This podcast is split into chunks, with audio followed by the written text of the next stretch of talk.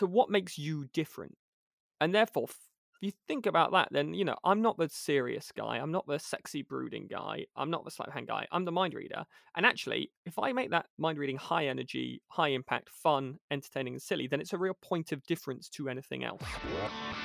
You, you're listening to the mystery behind magic, the podcast for ever learning magicians.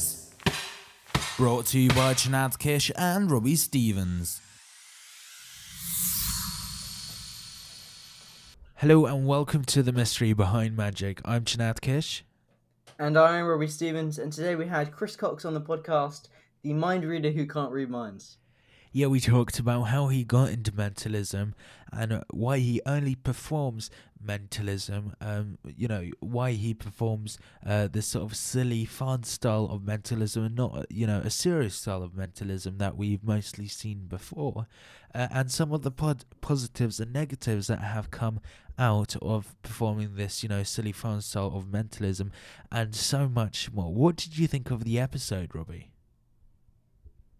Yeah, I, I really liked it because with mentalists, I often kind of think that they're going to have to be serious, but that, that's just not the case with Chris. And it's kind of opened my eyes in that now I, think if I wanted to do mentalism, I I could, and it's all about kind of building the story to make it believable. Yeah, you're 100% right there. If you want to find out more about Chris, you can go on his website, magiccox.com, or you can find him on Instagram and Twitter at magiccox, and I'll have some links linked in the description. Thank you so much for tuning in, and we hope you enjoyed this episode.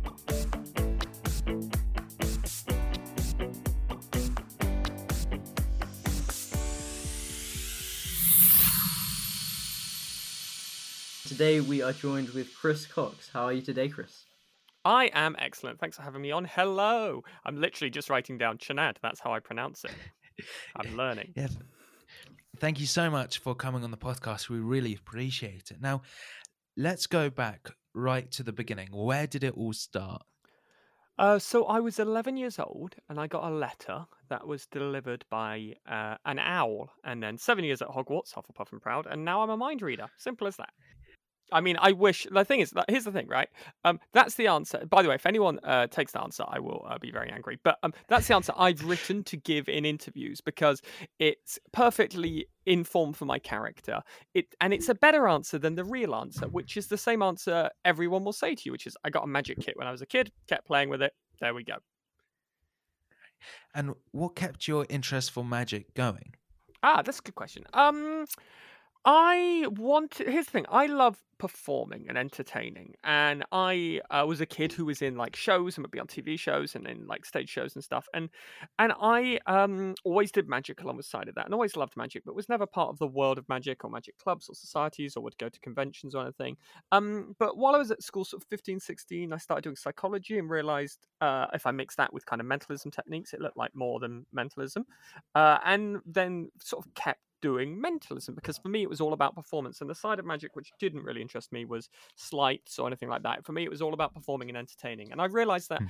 i can't sing i can't dance i can barely act and i'm not funny enough to be a stand-up but if i found uh, an approach with mentalism that was different then that would be a way forward for me to be able to perform and get to be on stage uh, without any other form of talent Great. And um, what got you interested in mentalism?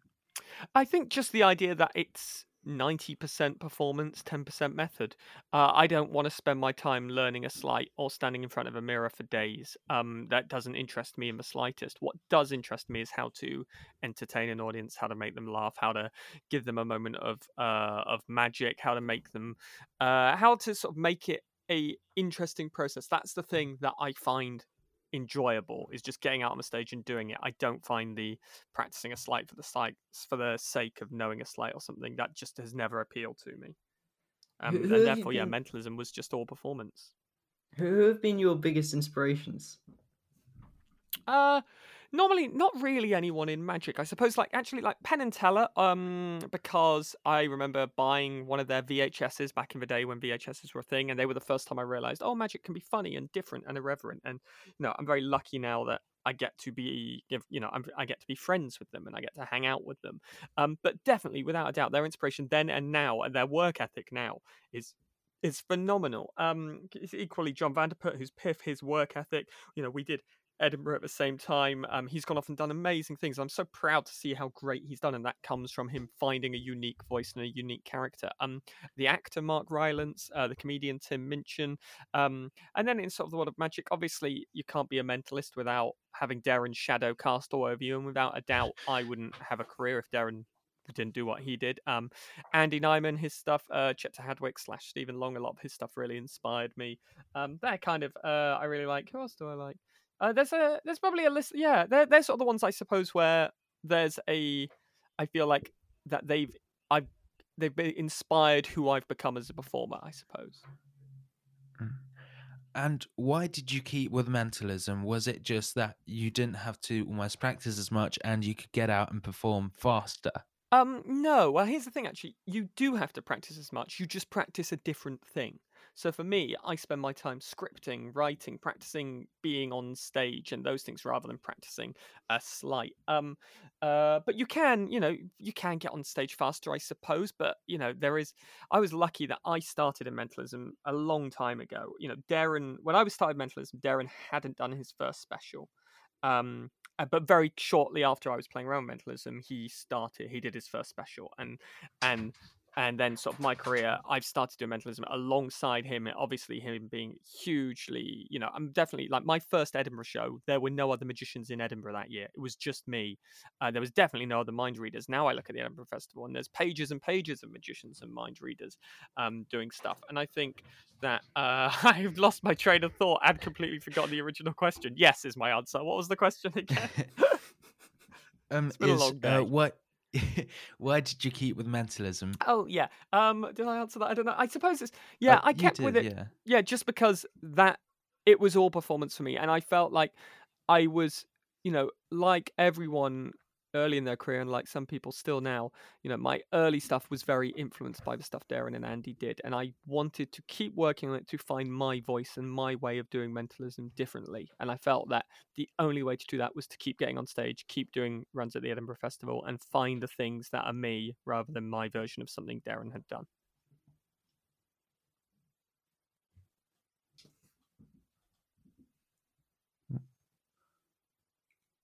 Oh, it's all gone very quiet, my end. Are you still yeah, there? I think his oh, yeah, Robbie's I think his Wi-Fi died. just cut out. Brilliant. I can wait for him to uh, return. Um, I think he's back. Yeah, just just go back.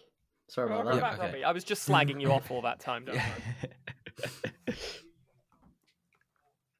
Did you have a question, Robbie? Oh yeah. Um, I was kind of like interested in um, I guess how your how has your mentalism developed over time? Um, I've just found my voice and my style of doing it, and there's no real. I wonder whether I can pinpoint any moments where that happened. Mostly it just came through doing it and finding the stuff that worked and the stuff that the audience enjoyed and the stuff that I found fun. And I naturally gravitate towards fun. And I I suppose the key things for me were not care uh, realizing that I don't care how people think I do it and I don't care that people think I can do it for real. Most mentalists want people to believe they have a special power. I don't give a damn. I don't care how they think it's done. Um, so quite early, I found the phrase "mind reader who can't read minds" because then I'm sort of mm. as a catch-all. And now, and then just therefore, by not caring how they think it's done, meant I could just think, right, what's the fun way to do this? What's the most entertaining way to do this? Um, Jonathan Goodwin was a huge help to me in when we were doing uh, Impossible in the West End and on tour in helping me find those moments of voice. And Matt Edmondson, who I've worked with for years at the radio, um, and as a uh, is a great friend, he really helped as well in just shaping those bits of me that uh, inherent to me that no one can copy because they're so who I am and come from me. And therefore, that naturally led me on a path as to who my character would be and and what my processes would be. And you know, the last sort of three, four years uh, in doing the illusionists, I've I've toned everything back to one simple phrase, which is probably going to have to change uh, post pandemic, which is um, uh, mind reading works for me when I uh, touch you. So if I make a physical connection, if I touch you, you touch me, we get a connection, we get into sync, and I can read your mind. So it's time to touch me, and then everything is based on a funny process of touching or making a connection, and that's my that's how it's done. There we go. It doesn't matter, and I don't care whether people think it's real or not. Often by doing that, people actually think, oh well, it must be psychology or it must be this, and none of that cares. I just want to give them enough to go, all right, that's what it is. I can now just enjoy the process and enjoy it, and I can make all the process myself as a performer fun because mentalism is process. So how do you make that process more enjoyable rather than just 10 minutes of boring process for a quick reveal? And also it allows people to just go like, all right, I don't have to worry about working out and thinking, oh, it could be this, it could be that. I can just enjoy and be entertained by it. So for your Zoom shows, kind of what, what have you been doing for that? I've not been touching people for a start. That's annoying. Um, I uh, I've been doing so. I sort of only do corporate Zoom shows. I'm working on a kind of publicy theatery version of it. Um, but I've been um, I've been basically doing. It's all mentalism because that's all I ever do. But it's just you know the touching stuff's not there. But there's routines that I used to do on stage that I've reworked. Um, it's about for me fun. All of it is down to it being fun and silly and entertaining, but still really strong magic within that. So actually, there's only what five tricks I think I do in my 30 minute show, maybe even four sometimes.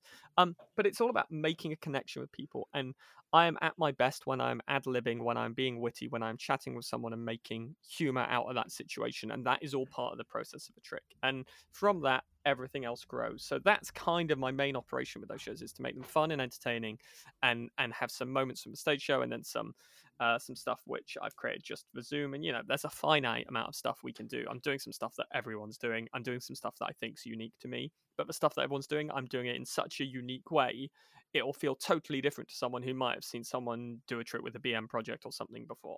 And I'm also trying to avoid the things that everyone's doing. It's like I try not to do uh, something like a wiki test or something, mm. um, mm. because no matter how much you dress that up, if someone's seen another virtual magic show, they go, "Oh, well, I sort of get what that trick is." Um, that said, uh, uh, I've got sort of if I have to do it in a longer show or something, I've got like my way of doing it, which inherently comes from character um, rather than anything else. Yeah, um, we I sort of want to get into the whole sort of touching thing in a bit and in more detail, but sounds so weird when someone says it like that. yeah, yeah. Um, when you perform, as you said before as well, you don't pretend or you don't say you have you know magical abilities to read people's mind and i would say it's quite a laid back version of mentalism so maybe you know you could be doing the same stuff as another mentalist but you would perform it almost you know very almost silly and and a, in a funny way how did you get up with that or why do you do it first of all um, yeah, why do you do that? Good question. Uh, yeah. Why do I? Um, I wonder that. Uh, that's interesting. That laid back approach. It's thing is, my stuff is not laid back in a relaxed way. You know, it's very no, high yeah. energy, in your face, almost cartoon character esque, and I tone that up or down depending on the type of show that I'm doing. So, like you know, when I'm playing a couple of thousand seats in the Illusionist, everything is slightly more heightened. Um, and I think it, you know, it just comes out of my natural character and not trying to hide that, but just to make that better and bigger on stage, and to create a differentiator between me and anyone else. And you know, uh, uh, the illusionist is a good thing as a performer to think about because I never thought I'd be in that show, and I'm delighted that I've got to tour the world doing that show, and hope very much to go back to it when it restarts, if it restarts. Um, but the thing about that show is your job is to serve the show and make the show as good as possible. And you are there with seven other magicians, sometimes eight, sometimes five. Um, so what makes you different? And therefore, if you think about that, then you know I'm not the serious guy. I'm not the sexy brooding guy. I'm not the slap hand guy. I'm the mind reader. And actually, if I make that mind reading high energy, high impact, fun, entertaining, and silly, then it's a real point of difference to anything else um, within that show. So therefore, it makes me very easy to be like, oh, I, I get who he is. Equally, my whole look is constructed. You know, it's basically who I am as a person, but I've heightened that look so that when I come on stage, within a few seconds, you should totally get who I am and be like, oh, I understand who this guy is. So there's no hard work for the audience there. It's like a uh, like a good piece of theatre or a good piece of play. You should know who that character is intrinsically. Um, uh, so I suppose that's why it's just to be different and to have fun with it and find a version of me that suits that world rather than me trying to be someone else or thinking oh the audience might want this and might want that. Like and also i'm you know i get so bored watching mentalism which is all process and all serious and all you know trying to pretend i can read your body language and stuff. And that's not to say i don't have bits where my process is slightly relying on it looking like it's body language or looking like it's this but it's a fun way of doing it and a kind of tongue-in-cheek way. Um, and audiences actually enjoy that a lot of the time because they like to feel like they know what's going on, even if that's not really the method. But it can be like watching a lecture or something sometimes. So it's um, it's just trying to find the things that I like and I don't like. And I think often with magic, it's better to know what you don't like than what you like because then you can try and avoid those things and think about why you don't like them. And it's all personal taste. Some people will like what I do, some people will hate it. I'm very aware that I throw away a lot of very strong material that others would get a lot more out of. But I'm happy with that because I think the bigger picture for me is more important. With your kind of like fun, entertaining mentalism versus the serious mentalism, do you think you have less authority than you would Oh, on yes. stage? And Yeah, I guess well- how do you like direct Um, so you have as much authority as possible with your kind of mentalism? So I have less authority um, in terms of the impressiveness of what I'm doing. So I think the reveal I might get uh, might not be as strong as someone who's trying to pretend it's or trying to show it's serious or real or something. What I do have still is total authority over stage and the audience and my audience interaction and fully in command of everything they do and being in total charge of that audience. Um, and that comes out of 15, 20 years of being on stage and performing and playing those big rooms and getting that t- that flight time in. So that even though my character is low status and the idea is that you you kind of are rooting for me i'm still you're still comfortable going like this guy knows what he's doing even if he's a bit silly and a bit stupid with it. It's not like you're uncomfortable going oh is he going to be any good? You know there is an an approach that i very much take you know one of the biggest laughs in my show is quite early on after the first reveal. I say and you thought i was going to suck and it gets a big laugh because they don't think that, but they don't think it's going to be as good as it is. So when I get a first proper strong reveal, and you know, I literally have a a a trick where a reveal in it is like a little throwaway moment for me that you know someone might build a whole 10 minute routine out of that one moment. And for me it's just a little bit along the way. It's a bit in uh, in my dressing room trick where i just reveal where they've been on holiday and it's a you know it's an open prediction. They i write down uh, just think where's the last place you went on holiday slash vacation i write it down i show the audience i then get them to say it they haven't seen what I've written down, and you know it's literally a a throwaway moment in the middle of a routine, but it makes people know that I know what I'm doing, and that authority can still come from a low status character. And also, look, the type of shows I get to do these days, luckily, means that authority is there because I'm on stage with all this hundreds of thousands of dollars worth of set and lighting and video wall and people are paid big money for tickets and they're coming to broadway or something you know you are inherently authoritative because you are on that stage performing in part of that show so a lot of the hard Yeah. work's done for me really Um, and do you think your sort of silly and fun style of mentalism is as powerful because they almost don't expect it from you than more serious forms of mentalism? Yes and no. I think definitely there are times where it's more powerful because they don't expect it and there are times where it's uh, weaker because i don't give it the credence it deserves. You know it is without a doubt true that if i spend two minutes working with you and building up to telling you the place you went on favorite place you've been on holiday that is more impressive because we've bought along. We're a lot if you buy into it and you go along for the ride it's a more enjoyable conclusion. Where if I go, where's the best place you've been on holiday? Is it the Bahamas? Yes, great. Right. You know, there is less of an amazement, Mm. but there's more of a residual amazement when they think about it afterwards. And it depends, you know, that is a little moment within a bigger trick for me. Um, what I do, however, in like my big Q&A style routine is, you know, I'm doing in 12, 15 minutes what many people might do in an hour in terms of material but I'm knowing where those moments are that I really want to hit home, and that would be the like the ending of that routine has to properly hit home uh, and have a big wow moment. So I'm kind of building up towards that, and I'm almost not letting people. I'm just being a little bit relentless and not giving them the moments to go, oh my god, until the very end when I want it all to happen at once. Does that answer the question? Yep, yeah, yeah. Um, and what are the, sort of the advantages? You've sort of mentioned a few, but what do you think are the main advantages advantages, or why have you stuck with this silly, this sort of silly, fun style of mentalism? Um, because it's me, and partly no one else is doing it like that, so I can pick up a bit of material, put it in my character, and even if it's a similar material that someone else is doing in terms of an effect, it'll feel very different. Um, partly because I've worked so long in developing that performance side of me. Um, and it's you know what I'm saying to is I'm not saying oh everyone who's doing serious mentalism should go out and do funny mentalism and entertaining and silly mentalism. Um, I'm not saying that. You, all I'm saying is you need to find what's true to you and who you are as a performer. Because the audience, you know, when I was 21 doing a show in Edinburgh, trying to make you believe that I could look at your eyes and know what you're thinking, no one's buying that because how the hell's a 21 year old going to do that? It's it's sort of eh, they're not really buying it, but you maybe you know, if that approach, you go, you have to think about who you are and what your audience think of you. So maybe if you are young, you go, okay, look, here's a weird thing that happened. I got hit on the head when I was six, and I just got good at making guesses. Let me, and you know, something an audience can buy into that. Um, there's a truth within that, or at least a believable truth, I suppose. Um, and a lot of it comes off sort of theatery, acting type approaches. Um, but yeah, I think it's it is all about finding what's true to you and just because i say i i think mentalism should be funny and silly and entertaining that's i just think that's how i should do it and that's what i like to see and it doesn't mean everyone should be doing it that way and it's a, and it is a harder way of doing it i suppose. It's much easier just to try and do a slightly more serious approach because there's less work that goes into that um but i suppose it all comes down to who are you as a performer and what do you think the audience will believe about you and your character so for I guess people that want to get into mentalism but are kind of quite young, what would you recommend as kind of the best ways to go about making it?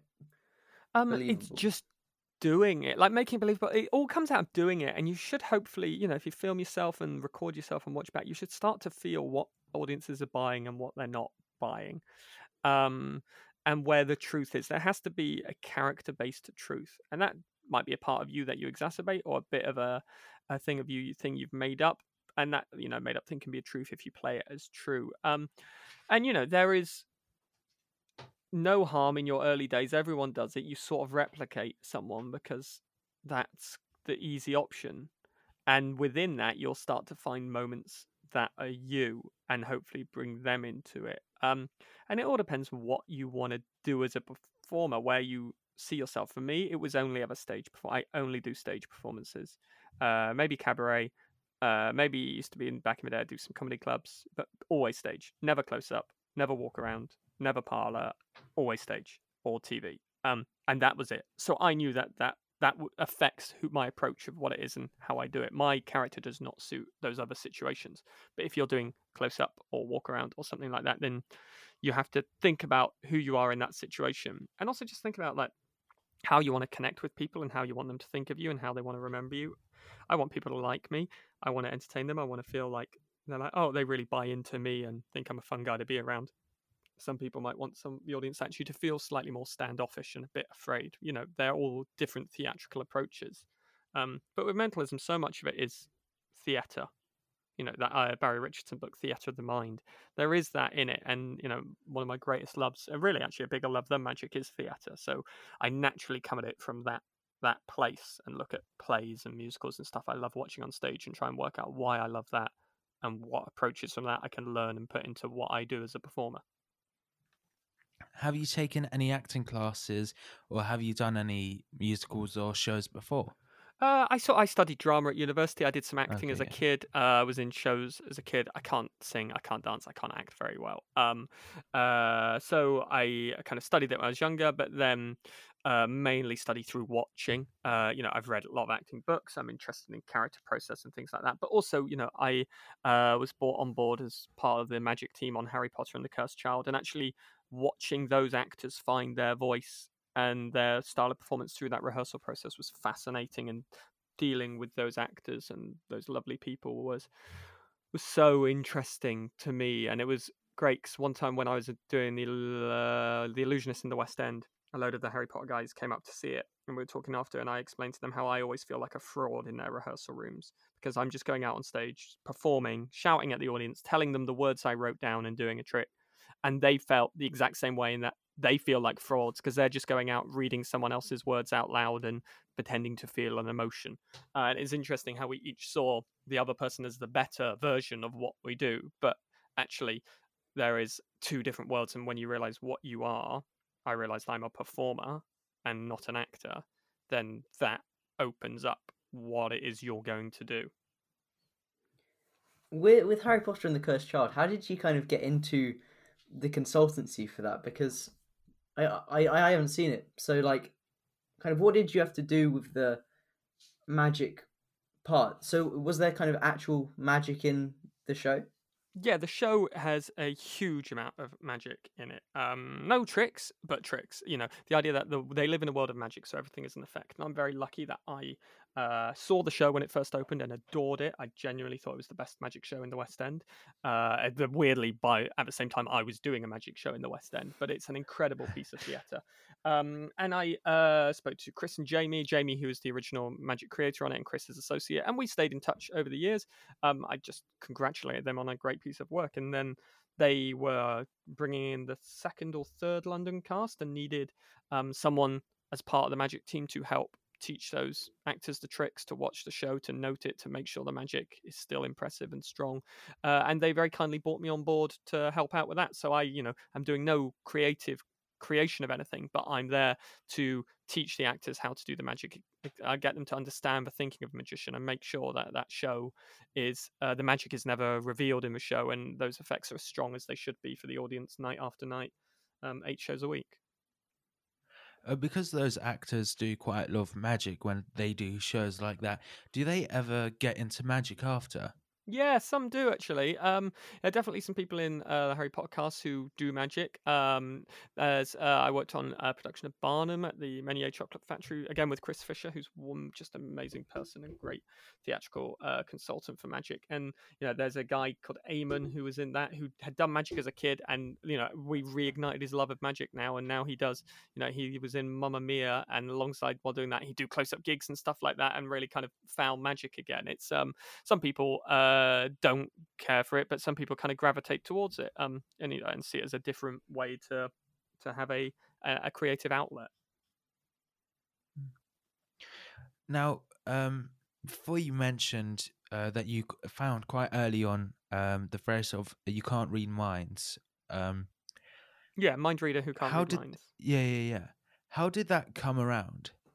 I don't really remember. Um, it was for my first Edinburgh show, so very early on that I put as a tagline, and I suppose it came out of fi- wanting to find a fun way to explain what I do. And I never wanted to say I'm a mind reader because I don't believe anyone can read minds, and I wanted to give myself a a kind of theatrical catch-all which allows people to know look this isn't real it's just part of this world um and that sort of just I think I was a phrase I started using and it stuck. Um, you know, it is what it is. I am there is nothing to it. I'm a mind reader who can't read minds, so I'm just a nothing. But within it, you go, okay, well, so if you can't read minds, then I'm using all these other techniques to make it look like I can read your mind.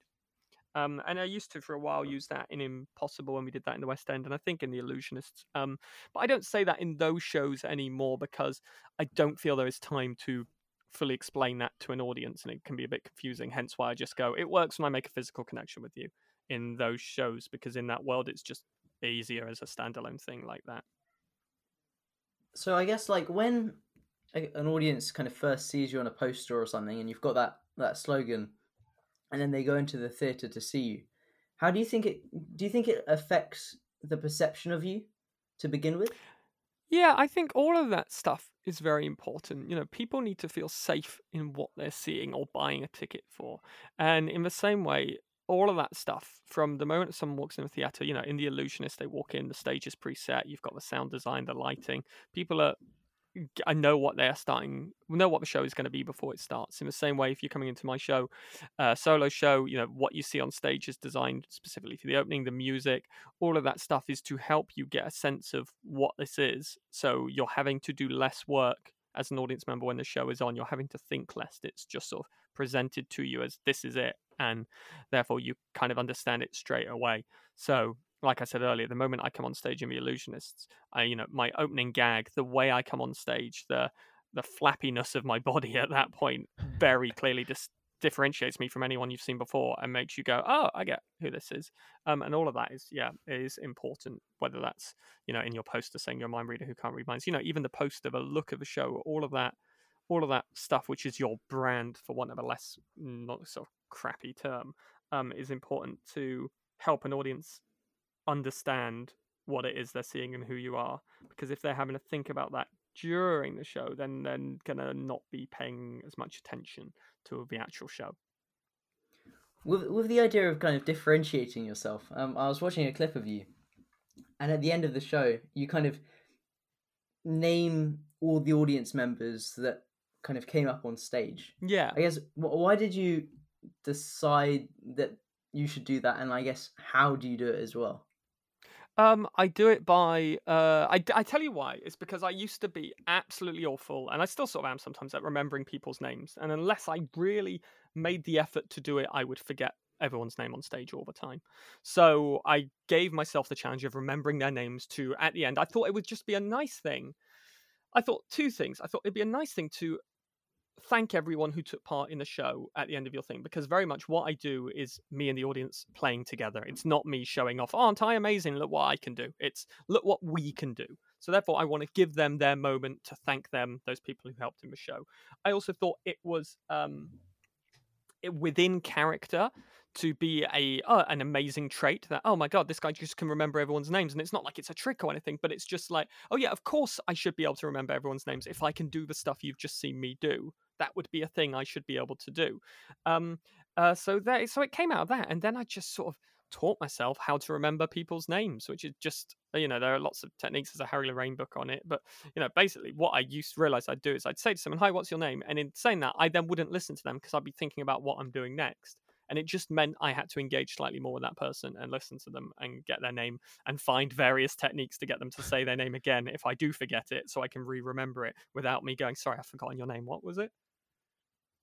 Yeah. Yeah, that's especially true with mentalists. You know, you can if you say you can read your minds and then you forget the audience member, that's quite awkward. But um, you've mentioned this before as well, and you have. I'm going to say you do quite a weird sort of way of reading people's mind. Um, so like licking their ears and getting yeah, them they... to drink water and spit it back into the bottle. Um, it's very much. And then I style. drink from that bottle. I don't. Yeah, yeah, yeah, yeah, yeah, yeah. And um, how did you come up with that? Um, what would what can I do that no one else is going to do? Any of those things? You're not going to see Darren do that.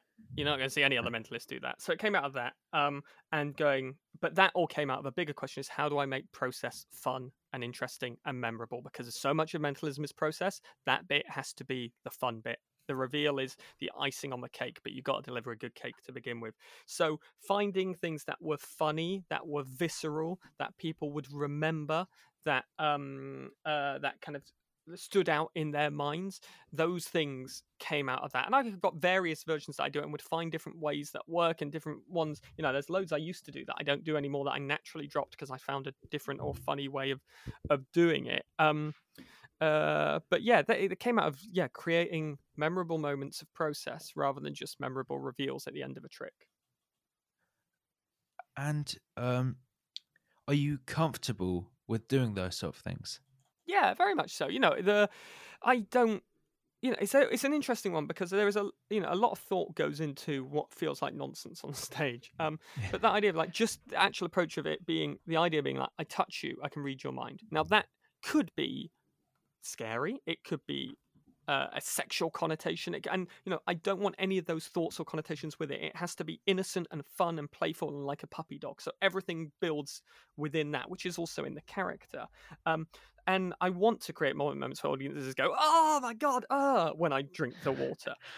Yeah. Um, because that is like a visceral response you don't normally get with mentalism. Mentalism, for me, I want to make it as visual and memorable as possible, and those moments help do that. Um, and the truth is, you know, I I I don't think about any of that stuff when I'm doing the show, and uh, you know, I don't think it. You know, licking someone's earlobe, which is a funny bit. Uh, I, you know, ninety percent of the time they won't let. I say, uh, I do a gag and I uh, say that I have to lick their earlobe, and if they say yes, I will do it. Most of the time they don't. Uh, but they say yes, we'll go for it, and you know, it doesn't really bother me. I mean, the earlobe's probably one of the cleaner parts of the body. Uh, the interesting thing will be what happens when eventually we go back to live shows and what I can and can't do. You know, I was doing this stuff up until the 16th of March when the US tour was stopped. Um, and even with audiences in masks, it was still happening. I mean, as we go forward, I'll feel like we're in a real world again when I can put all that stuff back in. But maybe that won't ever happen, and maybe I need to start to find different approaches for those things. Have you ever got sick from doing it? Uh, I don't know. I used to. The thing is, I used to get sick a lot, and then I started doing it, and then I got sick less, and I was like, oh, maybe it's better for my immune system. Um, I mean, I definitely wouldn't recommend it to anyone, uh, partly because it's my bit and I'll be furious, but also because it is gross, and my doctor said I shouldn't be doing it, but I still do it because it's a, you know, there's a couple of moments, the water bit, the uh, the kind of the reveal at the end of Control, which I don't like to fully ex- expose, but that bit where uh, I'm I'm I kind of um, looking ridiculous. You know, there are bits where I was like, oh, that's a funny idea. And then I did it and it went well. I was like, oh, great. Now I've got to keep that in the show and do that every night. Um, those things don't equate. But in the moment, uh, if I thought about it, I'd probably be grossed out by it. But um, I don't. So I just do it. And um, do you ever what's the craziest reaction you've got from, for example, when you drank someone's water that they've just, uh, you know, spat back into the bottle? Um, it's normally like it's a it's a very similar reaction everywhere. It's grossed out laughter, some oh my god knows, and you know I build it up in such a way that they think I'm going to do it, and then I don't, and then I do it, so I kind of can get three or four laughs out of you know. Originally I used to get one laugh out of that moment. I now probably get yeah three or four laughs out of the same moment just by finding new beats. Um, and you know audience reactions change around the world. Um, in South Africa, people are very vocal and uh, really physical with their reactions. Um, in America, people are always incredibly loud and uh, and kind of really want to be part of that enjoyment and show people their enjoyment around it. Um, but you know, it's it is that whole routine where that is the drinking the bottle of spit is part of it has all these moments where I'm trying to create laughs and reactions, um, which you don't in what would normally inherently with traditional mentalism would just be a silent moment where people will be watching you perform some demonstration of something. For me, it's about creating a moment of ah. I want them to be going ah my god ah because they're having a reaction to it, um, and people remember those feelings. They don't remember what they see so much. And sort of moving on, um, you've had quite a few shows um, in the past. How did you get them? Um, good question. What shows? TV, theater? Uh, yeah, uh, TV, for example, Killer um, Magic, um, and yeah, like Killer Magic and stuff. Um, so just through doing what I do and working hard at it, you know, Killer Magic was produced by um Anthony Owen, uh, who very sadly uh passed away a few uh two years ago now. Um, and Anthony was a, a, wonderful man, and he I went to see him after my first Edinburgh show, and he was you know the king of TV magic at that point. He was doing Darren. I was like, look, this is what I do, and he said to me, I've already got a mind reader, so why do I need you? But stay in touch. Um, and he was right. You know, I was doing Darren-esque stuff then, and it made was one of those things that made me keep working on who I am. And then ten years later, Killer Magic was on the scene that he was creating, and uh, very kindly, Alan Hudson suggested me for it, and Anthony was like, "Oh yeah, of course." And I stayed in touch with Anthony briefly through those years, every now and again, with inviting to a show or something. And suddenly, it was I was the right character and the right fit for the right show. Um, and none of this stuff happens instantly. Like uh, Chris Cox's Mind-Boggling Magic, we'd been working on for like two years pitching it, and then it literally, I got a phone call saying, "Oh, the BBC needs some a quick turnaround show." They've commissioned it. You're filming it in two weeks, and I had two weeks and no budget to create all of that material. And there's some stuff, I, you know, for that limitation, I'm quite proud of what it is in terms of what we got to, done in two weeks.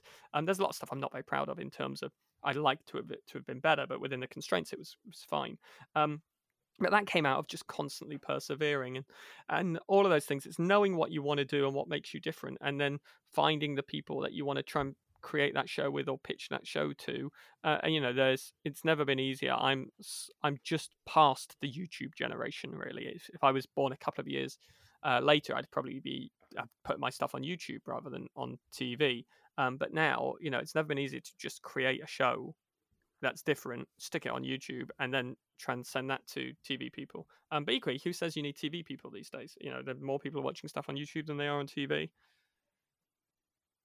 What were some of the highlights of doing Killer Magic? Um, I remember it as a honestly not as a particularly happy time. I was at a it was a very stressful environment because we were churning out a lot of show in a short space of time. And alongside that, so we are filming it in Glasgow, and I was living in London, and I was still working at Radio One at the time. So I was spending three or four days in Glasgow filming, and then the other few days in London working at Radio One. So went basically six months without a day off. At the same time, I was planning a wedding and buying a flat, so it was just a very stressful time for me. Um, and I was mainly just remember being tired a lot. Um, uh, but uh, and there was you know the I came at that world having produced in radio for nearly like eight nine years at that point and there were people on that show who hadn't really worked with anyone else before so there's a lot of issue of people's egos and people how they can work with other people and stuff and just people finding their feet and all of those the politics and stuff which go with that um but I made some very good friends out of that. Uh, I have some fond memories of like when I look back at it on stupid stuff we did. And you know, I was it's interesting because I always wanted to do a TV magic show. And when I was doing it, it was just I really wasn't enjoying it um, as much as I thought I would be. And that whole idea of like, oh, I'm doing the thing I always wanted to do, but I don't really love it. That's sort of, you know, oh, I always feel a bit depressed when I get to do something I want to do because then I just think, okay, what's next? I can never really enjoy it. And a lot of that is totally on me as a person. Um, but there is, uh, you know, there was a, you know, the creative side of it was great fun working with Noel, working with Ben, working with Anthony on creating this material and these tricks and working, you know, there's, it's funny, there's a trick on there which I do, which is to do with birthday cards. And that trick we had to come up with the day before because the venue we were meant to do a different trick in fell through. So I'd spent all week writing and creating a trick, which I can no longer do. So we had like one day to come up with this new trick. Um, and I think it's a really good trick. And I look back at it now and I genuinely can't remember the method of doing that trick. I don't remember how I did it. Um, so things like that and go like, oh yeah, that was fun. Um, uh, but it was a, um, yeah, it was mainly a very stressful time. But I'm not. That's what not did... to say I'm not uh, incredibly grateful for that experience and getting to do it. Um, I could be just go like, oh yeah, it was great. It was wonderful. Everyone was great. Um, but it was, you know, I think there's a lot of lack of honesty sometimes in in the world in terms of things that look amazing. They might be really hard work, and it's just remembering and not everything is as great as it looks. What did you work in uh, Radio One as?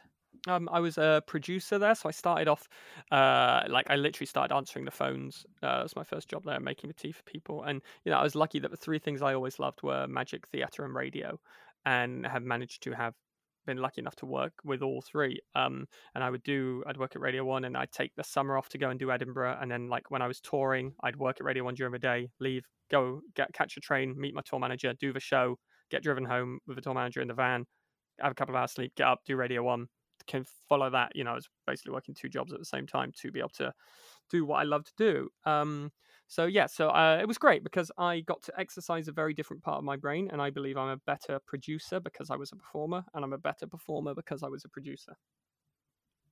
What did you? So you sort of mentioned it, but what did you? Did you learn anything from working on Radio One that that's you found really useful when when you were performing? Uh, collaboration, working with other people, being a good team player, other people making you better. All of that comes from Radio One. Um, the idea of being able to churn out material. We had a radio show on every day, so we'd finish the show and go, "Great, okay, what are we doing tomorrow? Constantly being able to creatively come up with something and refine it and find things that work and how to fix them if they don't work and know there's something there, but I need to keep working on it. All of that was part of the natural process, the hamster wheel of constantly doing the show. Um, all of those things I think uh, fed through. And also, you know, the weird thing is, it's now like doing Zoom shows. That radio part of my brain is come back into life in terms of like being able to technically do what I need to do to stage manage the Zoom show, do all the technical things while still performing. That's what you do on radio. You're you're doing all the pressing all the buttons while presenting the show. Um, you know that put me in great training for being able to do Zoom stuff. And are you thinking of making any other TV shows in the future?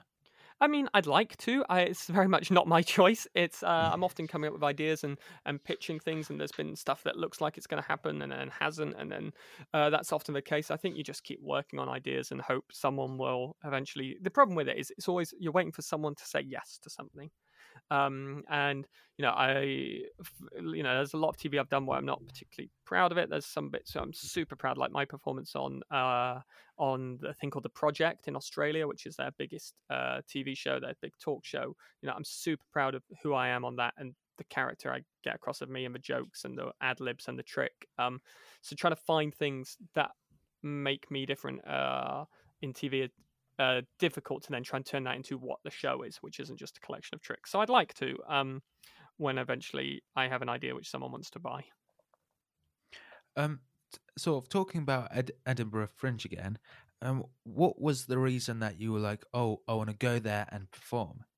Uh, I used to watch a TV show when I was younger. Uh, I was like 16 or something, and it was called Edinburgh or Bust. I think it was on Channel 4, and it was like a documentary about comedians doing the Edinburgh Festival. And I said, like, oh, that looks so much fun. And then I used to go up to Edinburgh and watch comedians, and just, I again, I never re- thought that I would do it. I just didn't think that I wouldn't do it. It just naturally was like, oh, I should go and do it. I should do an Edinburgh show. So I in uni was like, I'm gonna go and do an Edinburgh show, a mind reading show at Edinburgh and I saved up some student loan to be able to afford it. And I remember getting a call saying, "Do you want to come and do?" And applying to all the venues, and a load of venues said no, and one venue said yes. And I was like, "Great, I'll go do it." And that went well. And then I remember applying again for the following year, and I'd started at Radio One then, and getting a call saying, "Do you want to do it? You need to decide by the end of today." I was like, "Okay, yeah." And you know, it costs a huge sum of money to go and do it, and I had to get all the time off work. But it just, you know, I think when a superpower you have when you're young, which I have less, you know, I have more fear now I am uh, scared of doing stuff, of failing, and all those things. Where then I didn't care, and I think that's a superpower you have when you're young that you can just say yes and go and do stuff. And I cared, I wanted it to be good, but I didn't fear doing it. And kind of like, oh, what if it wasn't good? It's like just go out and do it. How did you, um, I guess, choose and curate the tricks to create an act for the end of Edinburgh Fringe? And I guess how did that also kind of develop over the period of doing it? Hmm, good, good question. Hmm. I did five shows in total, and at first it, they were those shows were a collection of tricks. I found tricks I liked and interesting ways to perform them, and put them together with a loose theme and narrative. Um, not narrative, sorry, a loose theme, a structure. You know, and which came out of my love of theatre was to find a structure and a, a reason to hold all this stuff together. Um, and you know, I always wanted to be a stage performer, so Edinburgh was a natural place for me to go and do shows. Um, and the first one went well, so I did a second one, and then that was slightly better than the first one. I found a better structure, a better theme, a better um, way to connect everything together and bring make those tricks feel more like a cohesive show rather than a collection of tricks. I did a third show, wasn't as good. Um, I then, I did three shows in a row. I then took a year off, and then my fourth show was much better because I spent the time thinking what is my one sentence from that show? And that fourth show was, um, if I could really read minds, what would I do? And that was kind of my starting point. So that led to me doing like a lottery prediction. And my clothing routine that I do in the uh, Illusionists, that started in that Edinburgh show, a different version of it. Um, and then I took another year off. I toured that show around the UK and New Zealand. I took another, I think I took two years off, and then came up with um, a narrative show. So it was a play with tricks, a one man play all that sort of a rom com. It's me telling a story about a relationship and tricks all along the way, and everything coming together, and the audience helping invent that story. And it was totally different to anything that had been done before. And you know, I think Derek DelGaudio recently has done the best version of that type of thing in terms of a piece of theatre which is has magic in it but isn't necessarily a magic show that was my thought it's like how do i do something which is more than a mind reading show and therefore it was to tell a story with those tricks um and then I haven't done Edinburgh since then. Since then, I've uh, been I toured that show for about two years. I was very, you know, I was lucky that that show was a good success. I'd love to do it.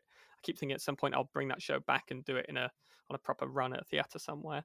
Um, but you know, since then, The Illusionists and Impossible have taken up my world, and I've just been lucky enough to go and do two sort of 15, 20, 12, 15 minute slots in these big budget magic shows with sort of a couple of different magicians. Would you recommend uh, magicians and mentalists to do the Edinburgh Fringe? Uh, if that's what you want to do, then yes. If you want to be a stage performer or a cabaret performer, then it's a great place to go. There's other places you can do it. It doesn't have to be Edinburgh. Edinburgh is a very expensive way to do it. But if you want to go out, and there is no way to get better than just doing it. So getting that flight time, doing 31 hour shows in a row, being able to fix and change things every night, that is the joy of Edinburgh. It makes you better. Um, and if that is what you want to do, then totally it's a thing to do. You know, I was super comfortable and confident and good on stage when I got the opportunity to do my first West End run because I'd done five years of Edinburgh or five Edinburgh shows and toured them and done all that stuff. So I was I'd learned all my craft by doing it, um, and that's what Edinburgh really allows you to do.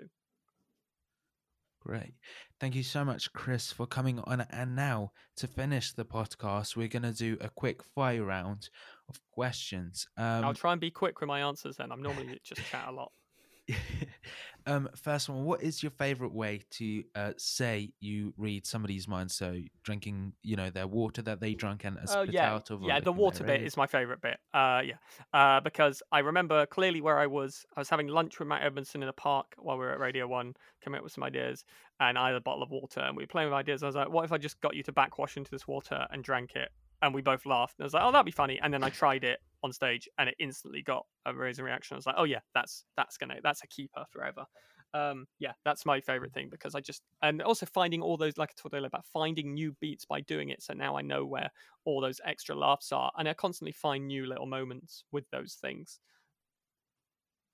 What's a tip you'd give to your younger self? Um, don't panic. Oh no, I don't really panic. Don't uh, try not to stress so much. Try not. You know, I'm quite control freaky over taking control over everything, and sort of you have to in your early days because it is all you. And you know, the joy of doing the illusionist or something is I have a team that are there with the show who I trust implicitly, so I don't have to stress about lights or sound or props being in the right place or my costume being clean because people do that for me. Um, I suppose the tip is to try and enjoy it more. I remember I was playing Broadway at the end of 2019. Um, being, you know, it was a total dream come true. I couldn't believe I was playing Broadway. But my whole time there, I was also thinking, oh, this will never happen again. So there was always a kind of, I just want to try and enjoy stuff and live in the moment more. And I think my younger self and current self could do with following that advice. If you could keep one book, what would it be? Oh, uh, either. Oh, can I can I give you three? One. Ah, okay. Um, all right. So I'm just. Well, give us the all, three, and then they're all novels. Okay, so there's no Okay. magic in them. It's uh, a book called A Little Life, a book called uh, Essays in Love by Alain de Botton, and a book called One Day by David Nicholls. Um, and I'd probably keep A Little Life because it's longer, uh, and I could read it for more. Um, but they're kind of all books which have uh, affected who I am as a person, and have all had all all of those books have inspired something that I created material wise. You know, I think out of that, what I could say to people is, you know, all my biggest inspirations never come from magic; they come from theatre or books or films or TV or something else, and then I bring that into magic. My inspirations never come from watching magic. And then, if you could only perform one effect or kind of piece, what would it be? Oh well, you know, for the last five years, I've only really performed uh, my Control Chris Cox routine and my dressing room routine. I think it would probably be Control, which is my version of a Q&A where people get to think of what they want to see me do and I do it. And there's loads of beats and there's loads of structure along the way, but it's totally, I genuinely go out on stage and I don't know what I'm going to do that night.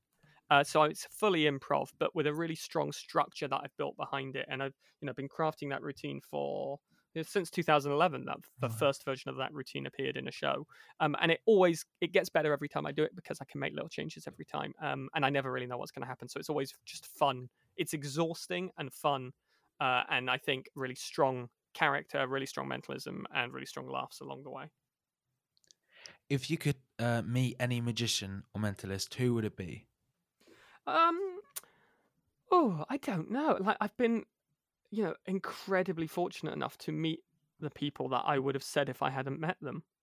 Um, you know, people By like the way, uh, that's dead or uh, alive. dead so- or alive. Yeah. Um, I have met the dead ones as well. Uh, no, I haven't. Um, I, you know, someone like maybe Alexander off of Ask Alexander fame. You know, he's the first mentalist I suppose that was around. Um, I think he'd be, yeah, probably him. I suppose he'd be interesting. I saw his turban. David Copperfield in his museum's got his turban, um, and it was fascinating to see that and to think of um, what he was doing then and correlate it to what I'm doing now.